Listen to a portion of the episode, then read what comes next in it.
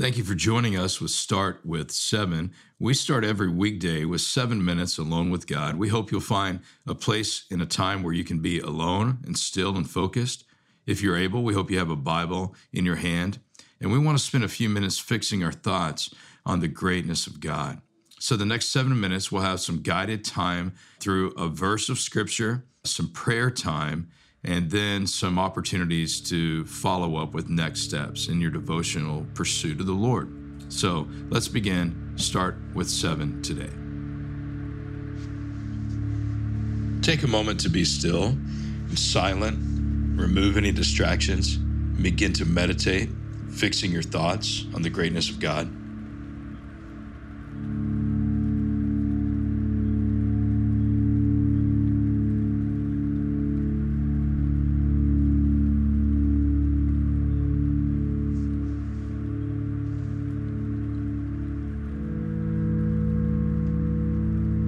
In your stillness, maybe some very real things in your life have come into your mind that would distract you from spending time alone with God. Why don't you say, God, I choose to leave these things with you for a moment, begin to fix my thoughts only on you?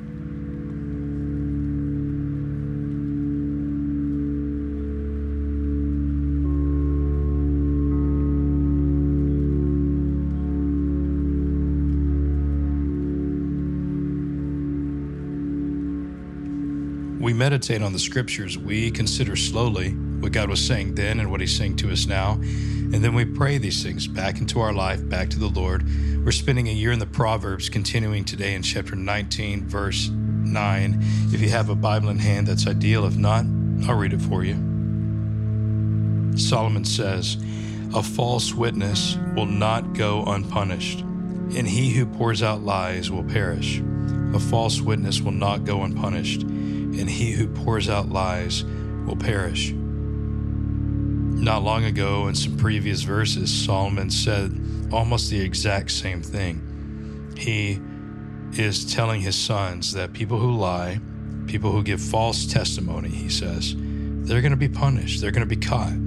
God's not going to let that slide. It may get by for a moment, but God will vindicate this.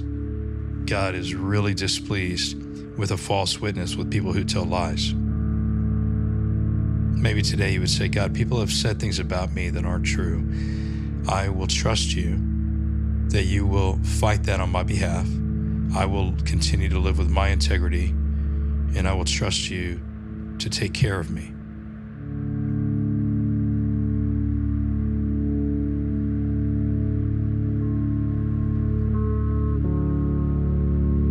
Maybe in your life, there are things that would resemble lies or they are lies. You twist the truth or manipulate the truth or create better situations for yourself with words, with things that aren't fully representing what is true. Maybe today you would say, God, would I be a person of truth? Jesus, you are the truth. I pray that I would live in a truthful way, in a way that honors you.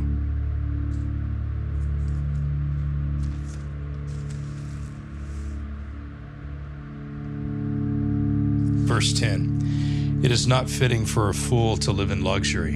How much worse for a slave to rule over princes? It is not fitting for a fool to live in luxury. How much worse for a slave to rule over princes? Solomon is saying some things here that are admittedly hard to understand at times. But he is saying that there are certain situations that not everyone can live in. It's not fitting for a fool to live in luxury it's not going to make sense for people who live a foolish life to live in luxury. No, we would all know people who are foolish, who are morally depraved, who do not follow God, who are seeming to live in luxury. And Solomon goes on to say, How much worse for a slave to rule over princes? Solomon is not advocating for an elitist society here. He has spoken too much against that all throughout Proverbs. So he must be speaking of something along these lines, like a, a child couldn't rule over their parent, or a person who has not pursued with discipline and dedication certain aspects of their life shouldn't lead people who have. When verses are hard to understand, I look for things that have to be true. in this verse, and we would say this God, would I be living such a disciplined life? Would I be living in such a way that whatever you have for me to do in this world, I would be prepared for, I would be ready for. I will live with discipline, dedication, devotion to whatever you've called me to do.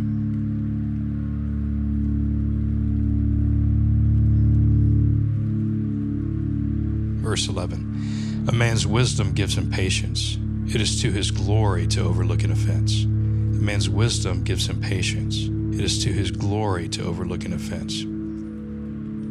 That wisdom would cause us to be more patient. So, if we need patience, we need to be praying for wisdom. God, I need your wisdom. I need to be more patient. I need to be slow to anger. I need to be slow to speak.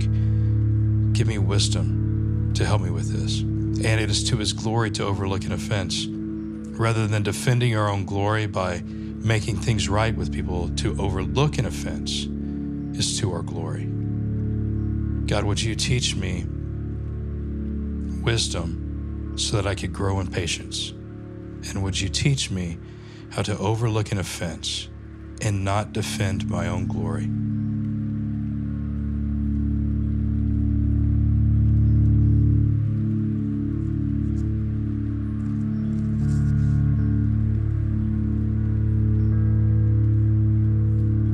Let's pray these verses together now. God, thank you that you despise lies. It's not part of your nature, and you will respond when people lie. Help us let you defend us instead of us defending ourselves. And I pray that we would live as truth tellers and not liars. I pray that we would be disciplined and devoted to whatever you've called us to. So, whatever position you place us in, we'll be ready for. Would you give us wisdom so that we can be patient? Would you help us know that it is better for us to overlook an offense than defend our own name? We love you, Jesus. We pray this in your name. Amen.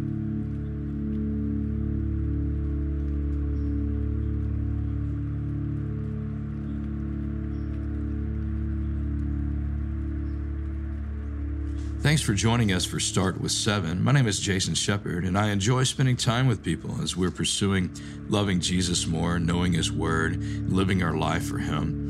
We hope this Start with Seven is a start that you will spend even more time with God throughout your day. There's a link attached here where you can find more resources for reading your Bible, growing in your faith, understanding who God is more, and sharing Him with other people.